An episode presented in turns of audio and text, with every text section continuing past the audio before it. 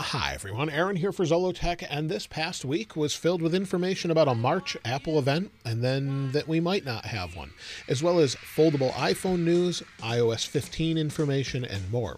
And so this is the news update for the week of February 21st, 2021. And so the first thing is, for the first time in quite some time, about 4 years according to Gartner, Apple overtook sales when it comes to phones against Samsung. So iPhone has long been against Samsung as far as some of the leaders, and apparently Apple has overtaken them in their overall sales of the iPhones in the last quarter of 2020. So thought that was kind of interesting news. We haven't seen that in a while, so that's good news if you're an Apple user. And the next thing has to do with some small news about Apple Maps. So if you use Apple Maps and you're in the United Arab Emirates, you'll now have access to turn-by-turn navigation. So if you go into Maps, so now you have access to turn-by-turn navigation like this, but you won't have speed limits or lane guidance, unfortunately, maybe a little bit later, and there's still no public transit information, but at least you have turn-by-turn. And in my use of Apple Maps, I've actually found that it's quite good, and in sometimes better than Google Maps when it comes to newer locations. It seems to be updated more quickly, at least in my use. Now, the Apple event that many people, including myself, mentioned last week that supposedly would happen around March 16th, according to iHacktu Pro, and then later confirmed by Mark Gurman, has said that it will not be happening on the 16th. Now, that doesn't mean we won't have an event later in the month, but on the calendar, generally last year on the 16th, which is a few weeks away, we could see maybe some product announcements, but don't expect an actual event. Last year, Apple actually introduced the iPads Pro, a Magic Keyboard, and the MacBook Air via press releases in March. So maybe we'll see something similar to that, or maybe we won't. But at this point, it looks like there's no event on the 16th, maybe something a little bit later with some new iPads Pro, maybe new AirPods as well. I'll talk about those in a moment. Now, also, Mark Gurman said, don't expect AirTags on March 16th either. However, no one is confirming whether or not we'll have those later in the month, so we can locate our devices with AirTags. The code is still in iOS 14.4 and 14.5, so I guess we'll just have to wait and see when it comes to that. Now, when it comes to the iPhone, there's some news about that as well. And the first thing is, if you have an iPhone, Apple apparently will no longer have to replace the entire device if you crack the back glass.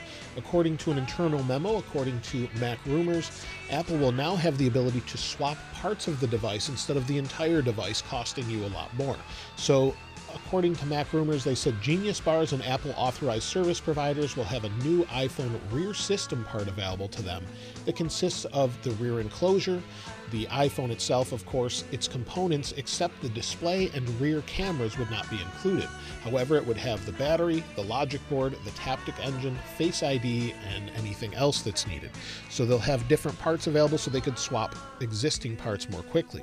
I personally would just like to have them swap the whole device since it's sealed at the factory, but it looks like they won't have to do that. Now, when it comes to iPhone 13, Patently Apple has found a new patent for a variable refresh rate display that can adjust not only from 60 Hz to 120, but also 180 and up to 240 Hz.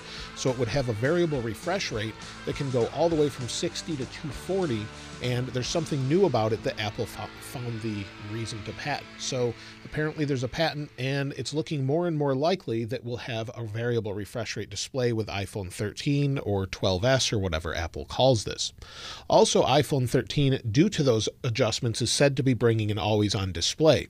Now, according to some, this is a hardware feature, and unfortunately we may not see this with, say, future versions of iOS, but rather because the hardware is different and can vary the refresh rates, it could save power just like it does on the Apple Watch with its variable refresh rate. So it dims when you put your wrist down and sort of goes to sleep into a very low hertz mode to save power with an always-on display. It makes sense that Apple would have this, but it'll be unfortunate to not have it on all phones, and it'll be a reason to upgrade, I suppose. Now, according to another patent by Patently Apple, there's also dual-screen iPhones that have been patented by Apple. Now, whether that means a foldable phone or just a screen on the back, maybe a little notification here, or maybe relating to a clamshell phone where it could fold and have a display in the corner and then your foldable display inside, is hard to say, but Apple has a patent for that nonetheless.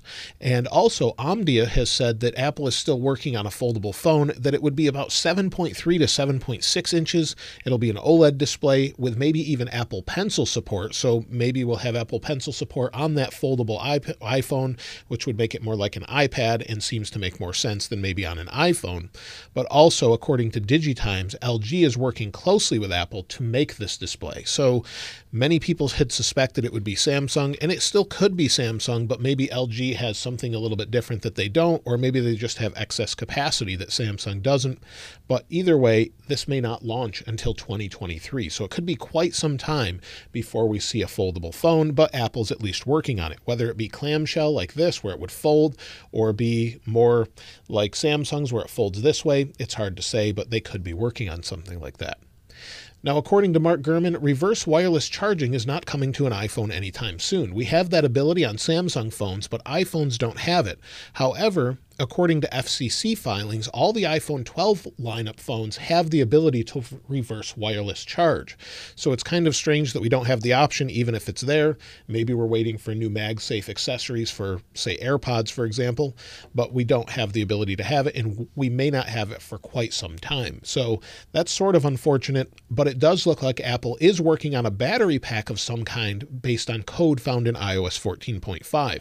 So for those of you that really want a battery pack, Apple did come out with some interesting accessories like this for the iPhone, where you take the iPhone out, put it back in, and now we have a sleeve for the iPhone. I have another video on this specifically, but you've got the sleeve, and this is an odd accessory, so why not have an accessory with a battery pack that's MagSafe capable that will allow it to charge your phone, just like MagSafe, where it adheres to the back, maybe magnetically. Whether it's a case or not, I'm not sure, but it would be nice to have that option in the future for a battery pack. So 14.5 appears to reference some sort of battery pack.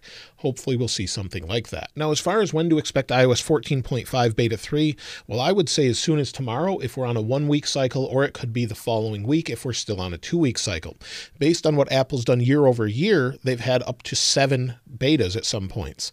So we could see more betas, but then based off iOS 14.4, we could have a public release this week as well with iOS 14.5, since 14.4 only had 2 beta releases. So right now, Apple's schedule seems to be a little bit different than what we've had in the past. So hopefully we'll see something soon, but I would expect some sort of beta or maybe even a public release this week. But at this point, things are up in the air and not really similar to what they've done in previous years with iOS 13, iOS 12, iOS 11, any of those. If you look back at what they've done, this year is not anything like that. So don't expect public releases the same way, I suppose, at this point. Even though they stopped signing iOS 14.3, it's been more than 2 weeks, and generally we would have a public release by now. So I would expect something soon, but there's no guarantee at this point, since it seems Apple has changed whatever sort of release schedule they had in the past. Now, as far as iOS 15, iHacktu Pro, which seems to be fairly accurate with some of these leaks when it comes to iOS specifically, has said to expect a new lock screen, new control center with iOS 15, as well as more interactive widgets and maybe some different sizes, according to some tweets, and possibly split view for multitasking. Now, whether or not we see this is hard to say. It's some of it I've said I'd like to see in iOS 15. I would like to see a redesigned control center. I actually prefer the older style where they slid up from the bottom and sort of covered part of the screen. However, the newer version is a little bit more functional since iOS 12 or so, but I prefer the older one a little bit more myself. But in general, I think we'll see at least some modifications to that. And always on display on the lock screen makes sense, as well as more interactive widgets where we can interact with these a little bit better. Seems to make a lot of sense. So hopefully we'll have something that's a little bit better with iOS 15 as far as that goes. Now, 52 Audio has given us a recent leak of what appears to be AirPods 3. So they're similar to AirPods Pro in a way, but they're also different in that they don't have removable tips at the end or noise cancellation, at least what it looks like from these pictures. So it looks like the case is a little bit smaller, and it also may maintain the touch controls that we have on the AirPods Pro, where you can press and hold to change between transparency or noise cancellation. Instead, we can use it for changing music tracks, things like that. And we'll have something like that fairly soon. It looks like these match what other people have leaked before, and they match what other people have said before to expect with the next AirPods. So I would look forward to those. Now, I did want to show you one other thing as well from Antonio DeRosa. I showed you a concept last week of his Apple glasses, but he made this concept showing what an Apple cryptocurrency wallet could look like.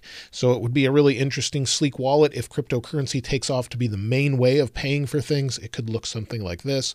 So I thought maybe it would be something interesting that you would enjoy. He makes a lot of great concepts, so I'll link him in the description. So if you want to check out the other works he's had as well, but let me know if you think Apple should do their own cryptocurrency and what you think an Apple wallet would look like. And finally, Apple has released a new security website updating how all of their security works. So Apple Platform Security, you've got a table of contents here that talks about everything from encryption and data protection to app security, and helps you understand how they do things, how their hardware is secure, and more. So I'll link that in the description as well if you want to check that out, but it's got a lot of information about security, how they do it, how you should secure your apps as well. And so that's it for this week with the news. A lot of information about upcoming iPhones, and I'm really looking forward to the next version of iOS and hopefully iOS 14.5 soon. If you'd like to get your hands on this wallpaper, of course, I'll link it in the description like I normally do. And if you haven't subscribed, please subscribe. And if you enjoyed the video, please give it a like. As always, thanks for watching. This is Aaron. I'll see you next time.